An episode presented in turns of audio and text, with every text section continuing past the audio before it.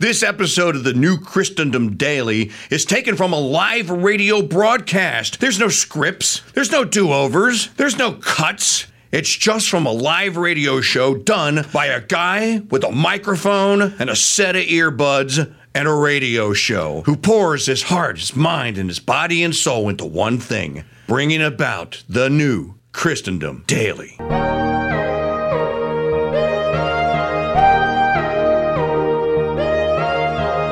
There's a new show out on uh, HBO, and I don't encourage anyone to watch this. I watched it for you, so uh, I'll give you the cliff notes. It's called 30 Coins.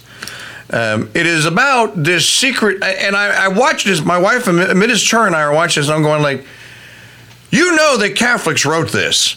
And someone that was behind this is one of us because he is basically uh, painting this picture of the inside of the Catholic Church, or what you, Michael Hichborn, and Mike Church think it looks like, which mm. is a, a, a, a, rather vagabond assortment of sexual deviants running around, um, uh, plotting and scheming the the the end of the, uh, the end of the human race and the enslavement of all of us to Baphomet Bagul and the boys. As a matter of fact, the plot is so interesting, Michael, that I I almost would would say Hichborn ought to watch this just so he can write a, a piece about it. So let me just give you the cliff note. Sure. Judas dies right after receiving the 30 pieces. He, he goes back. He tries to he tries to turn them in, and they won't take them. Right?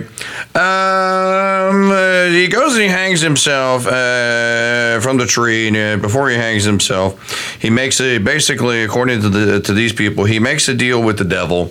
Um, uh, the, the, devil's going to take him in because he's nosy. he knows he's damned, and he leaves the thirty pieces there, and the thirty pieces are then the first relics of the unholy church and the unholy gospel of Judas.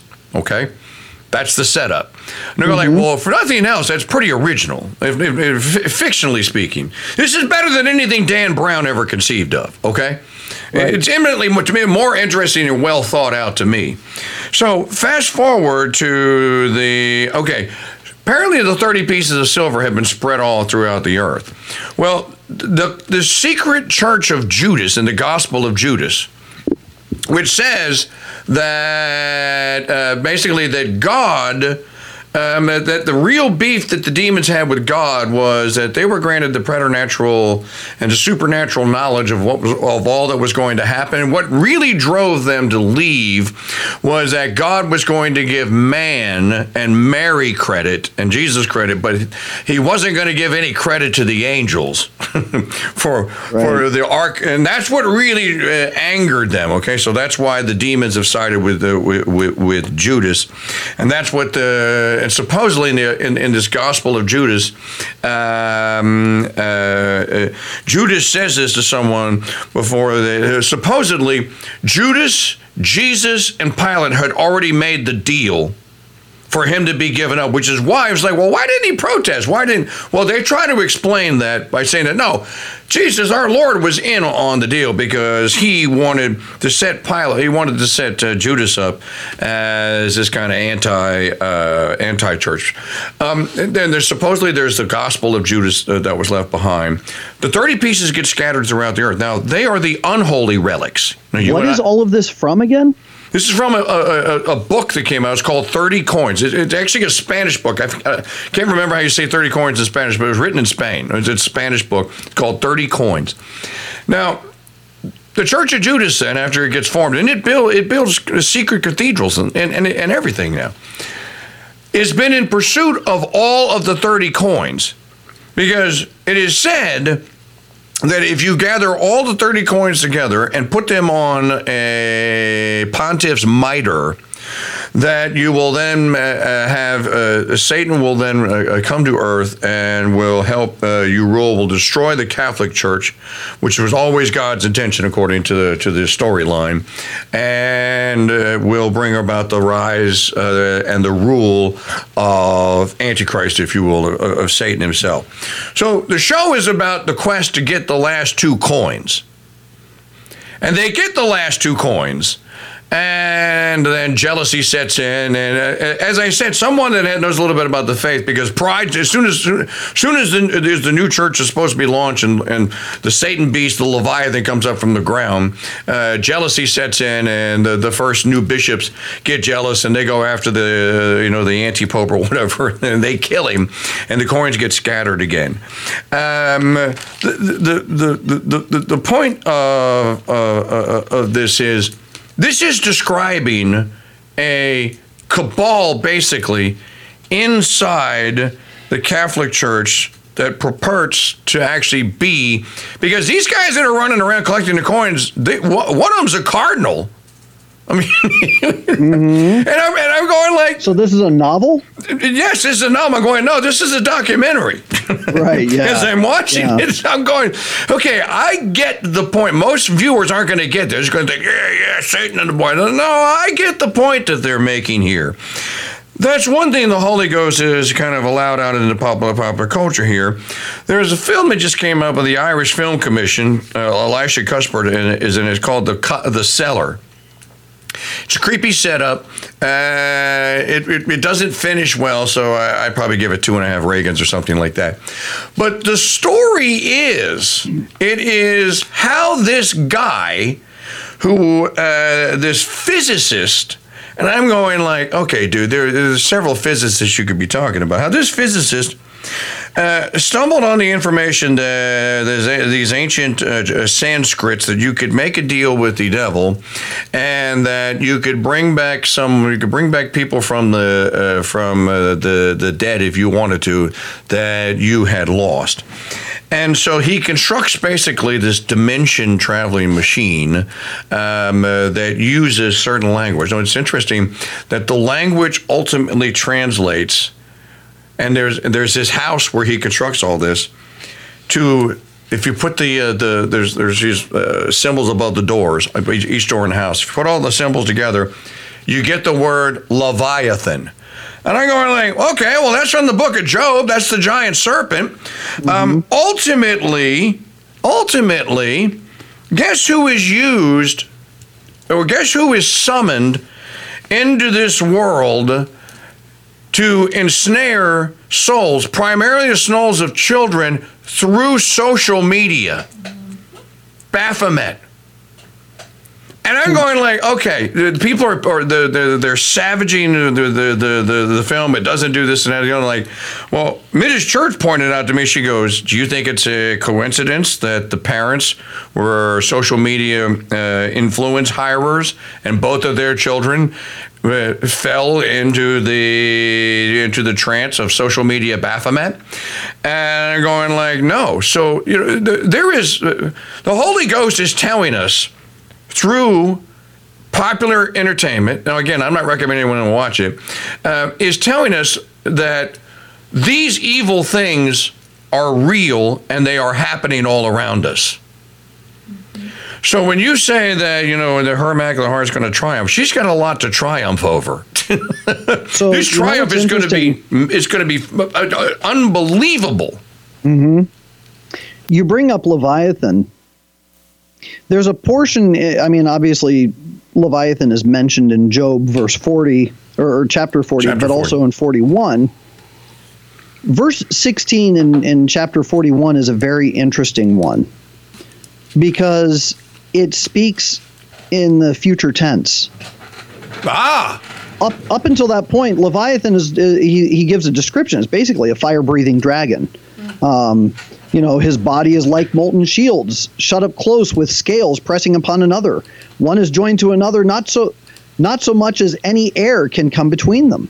They stick one to another and they hold one another fast and shall not be separated. His sneezing is like the shining of fire, and his eyes like the eyelids of the morning. Out of his mouth go forth lamps like torches of lighted fires. Out of his nostrils goeth smoke. So all of this is in the present tense, right? Right. And then verse 16. When he shall raise him up, the angels shall fear, and being affrighted shall purify themselves when he shall raise him up? When who shall raise him up? Mm. Who are we talking about? Yeah, who are we talking about? Uh, When a sword shall lay at him, it shall not be able to hold, nor a spear, nor a breastplate. So here now we're talking in the future tense. Um, what's also interesting is that it, this whole chapter starts with a question. I will not stir him up, stir him up like one that is cruel, for who can resist my countenance? So Leviathan's not going to be stirred up by God. It's going to be stirred up by someone else. So I will not stir him up like one that is cruel. That's but God. then verse 16, Right. when he shall raise him up, the angels shall fear and being affrighted shall purify themselves. Do you realize that in the legend of Thor, and I'm not talking about Marvel's Thor, I'm talking about the the uh, myth of Thor from Norse mythology. There is a creature called the Midgard serpent, Yes. and the Midgard serpent is this giant serpent, a leviathan, that encircles the globe and is biting its own tail, waiting for, wait for this, Thor to stir him up and draw him out of the ocean, which will bring about the end of the world. So we're talking about a demon, mm-hmm. Thor, raising up Leviathan, a demon, to bring about the end of the world. So, you know, we start thinking in terms of prophecy and Judas. And I mean, the whole Judas thing that you brought up is very intriguing, uh, mostly because this idea that there is a false church operating within the church. St. Paul wrote about this in in uh, third the third chapter of his his letter to the Philippians. Okay. He said, Be ye followers of me, brethren, and observe them who walk so as to have our model. For many walk, of whom I have told you often, and now tell you weeping, that they are enemies of the cross of Christ, whose end is destruction, whose God is their belly, and whose glory is in their shame, who mind earthly things. So already he's talking about this false church, and there are a couple of other portions in in um, the New Testament where there's mention of false prophets and and people who are walking around amongst the uh, the brethren, amongst the the believers who are perverting the scriptures, who are perverting the ideas of the church. And this idea of there being a Judas church, I think it has merit. I don't know that it's a spy novel level thing. and I don't know that there's any kind of prophecy attached to the 30 pieces of silver. However, um, that doesn't mean that they don't believe it. But the fact that there is now, now again, the priests that are the henchmen of the cardinal who serves the Holy Father in this, these are priests. Uh huh. They, they walk around in cassocks. They're all over the Vatican archives. Oh, okay. Uh, One uh, uh, uh, a final thing about this and about Our Lady's Triumph is uh, I I listened with great great interest. I said I was going to post this yesterday. I didn't, but I, I promise I'll get it up today. Uh, Saturday was feast day of St. Charles Borromeo. And I didn't know anything of the history of St. Charles Borromeo, of his life. I mean, I knew who he was. And we were listening to the uh, uh, to the, uh, the sermon about the life of St. Charles Borromeo, and the biographer was recalling just when St. Charles Borromeo went as the Bishop of Milan, or as the Archbishop of Milan, he went there and he was shocked by what he saw and there was a description of, of how the priests were were behaving in those days. And this has been in like 1562 or somewhere up in there. And he was describing that the priests weren't wearing priestly garb any longer, that they were running around in lay people clothes. And they were they, they were brandishing weapons and firearms, and they were seen proudly entering entering and leaving houses of ill repute. Uh, they didn't know how to hear. Many of the priests didn't know how to hear confessions. And they pretty much existed to just uh, conduct uh, some form of a mass every week, so they could basically fleece the population for the uh, uh, for the collection plate. And then the biographer says, you know, of course, you know, as the priests go, you know, the laity are under them. You know, the laity go even worse. So Milan, now this is in the in, in the 1560s, around the, count, the time of the Council of Trent, is an absolute moral and Catholic basket case, a horror show. Yep. Kind of what we're seeing today in some places.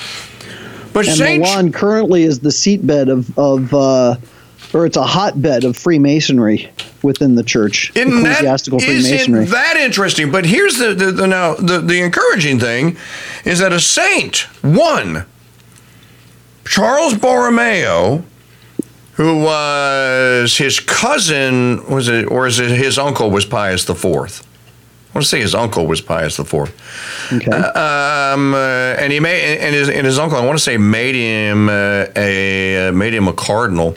See, he participated in, in the selection of His Holiness Saint Pope Pius V. But Ch- Ch- Charles Borromeo made it his business to reform Milan. Yep. And in a space of like five or six years, he did. And he and he let it be known to all the faithful there. He would visit every church in his diocese. Some that he could ride horses to, some he had to walk to. He couldn't get they, they, didn't have carriages they could get there.